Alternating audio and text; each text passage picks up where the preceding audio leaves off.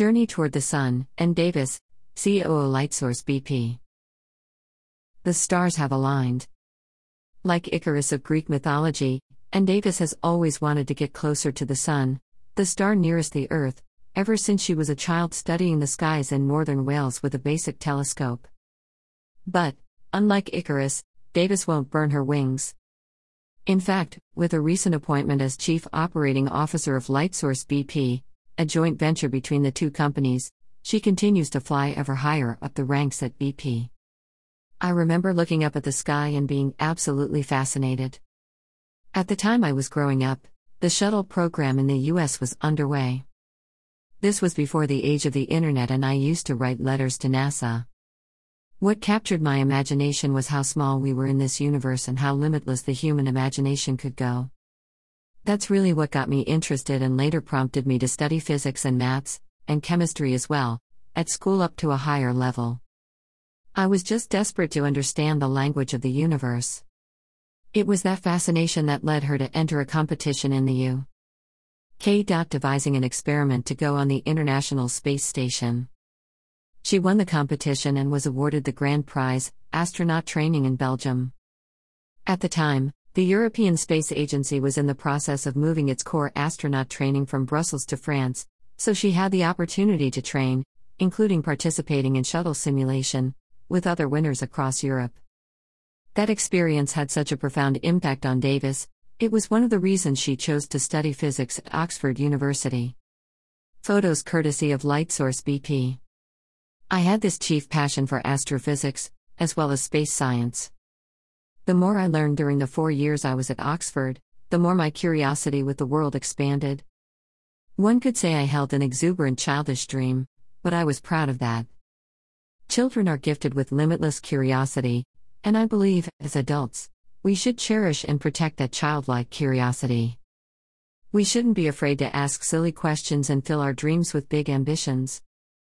I love that children have big dreams and big curiosity. The more I learned at university, the more I realized I didn't know about the world. This, in turn, created a greater interest in engineering. I was fascinated by using physics to solve real problems in the world. Davis took on engineering related internships, one with the Ministry of Defense in the UK, and another with BP, and says, The work that BP did really sparked my interest in the energy industry. And when they offered me a job after university, I was keen to take it. Within 15 years, Davis had worked her way up to her current role as one of the rare female chief operating officers, in addition to Jannicke Nilsson at Equinor, of a major energy company. How was she able to rise to the C suite in half the time it takes most men, or, much less often, a woman? It has been documented that women in male dominated industries struggle to get critical time in the field, which can help them later in their career, but Davis didn't allow that to happen. I started going to the field very early on in my career, and I always pushed to go because it's work imagined versus work done. As an engineer, you are using your skills and knowledge to imagine work, you're putting it down on paper for workers to execute, but unless you spend time witnessing the execution and understanding how work imagined translates to work done, it's very difficult to continue your learning. With that in mind, Davis also insisted on going offshore. My first year at BP, I was always trying to get on the rig, and, as a woman, it can be quite difficult because men and women aren't supposed to share a cabin. By going out, you're sometimes taking the space of two people because it's very rare that you have an even number of women. She was so persistent, BP sent me to Canada, she says, laughing. At the time, BP had a business called North America Gas with thousands of wells throughout Alberta and British Columbia.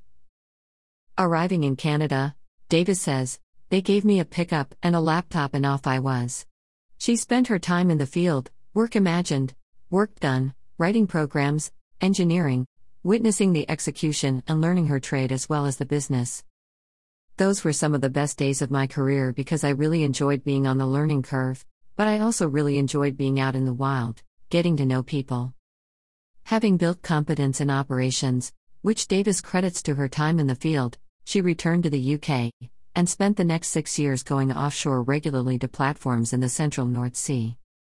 Eventually, She became a well site leader on one of BP's light well intervention vessels that worked in the Atlantic and also worked on semi submersible rigs. I was on night shift in charge, I was known as the company man, which was quite unusual for a young woman.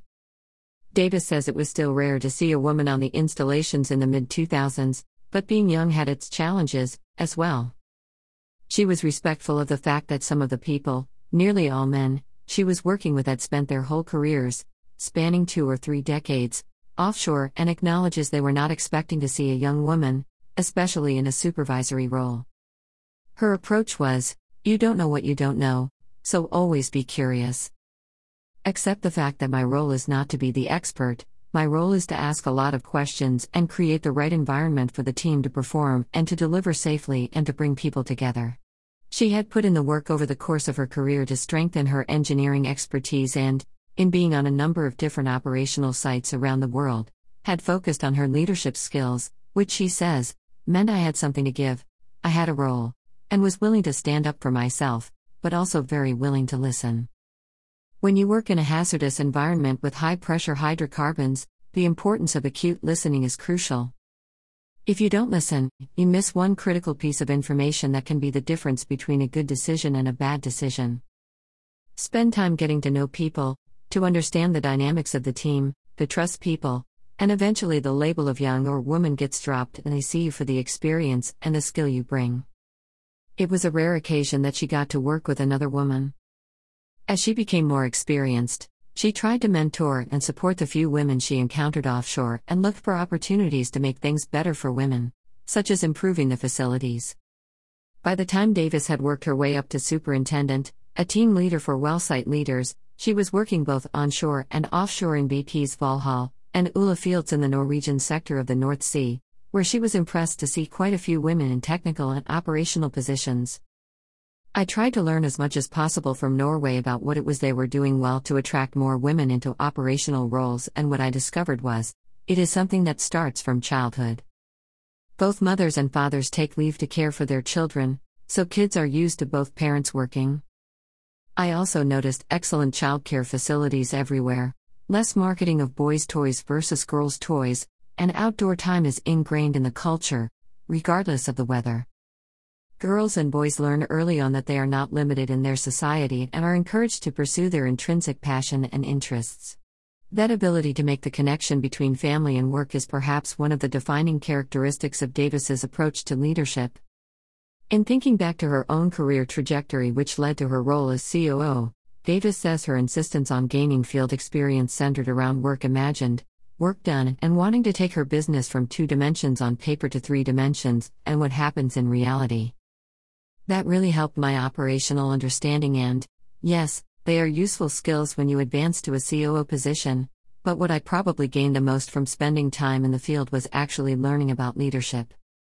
When I look back as to when I really evolved as a leader, I take myself back to those times offshore when I had to make difficult decisions, when I had to influence people, when I was making decisions on safety and environmental protection. Bringing a hundred people from different backgrounds together, sometimes as a minority myself, as a female, having to lead and inspire others is when I developed as a leader. In thinking about the COOs of the future, particularly women and other minorities, and how industry develops them, Davis acknowledges that one way to get those leadership skills is through having field experience, just as she did, but she doesn't believe that is the only path to the C suite.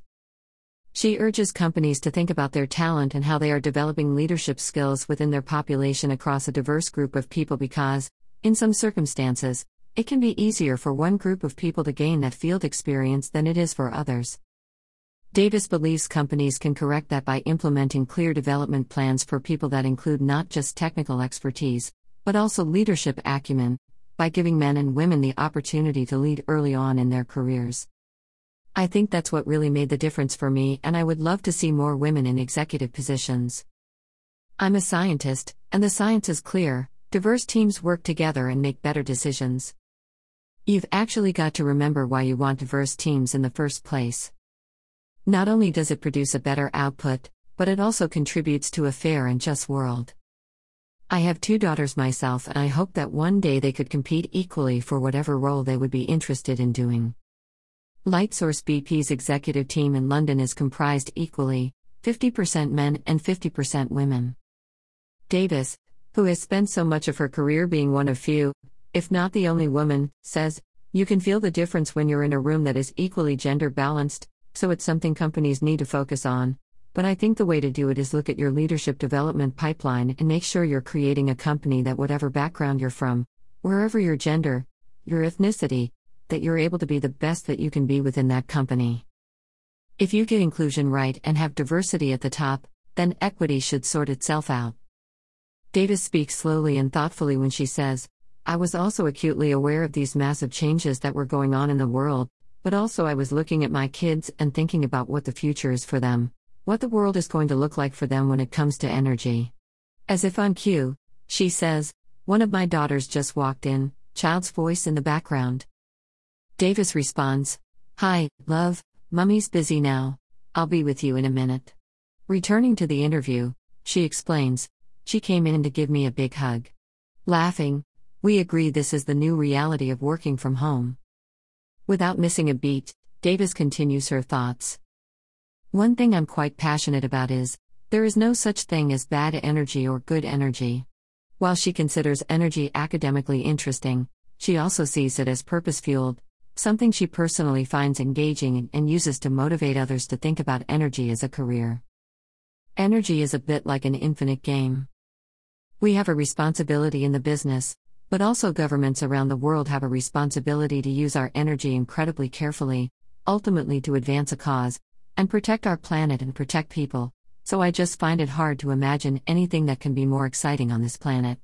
She adds hastily, I'm excluding space travel because that's not on this planet. And laughs softly. There's never been a more exciting time to get into energy because we are in the process of a revolution in energy. At BP, we use the term reimagine energy. Any scientist or engineer out there wants to solve problems, that's probably why they picked science or engineering in the first place. Some of the biggest problems we have on this planet relate to energy. I'm a millennial, and people from my peer group, especially, are worried because they're looking at the next 20 years and how they can adapt their skill sets to the transition. It's important, as energy companies, to emphasize that we've all got a part to play in the energy challenge. There's so much to learn from each other, whether it's in oil or gas or renewables or the policy side. This is one big issue to solve, and it's going to take time, it's going to take patience, and it's going to take action and we have to work together for our future. Photos courtesy of Lightsource BP.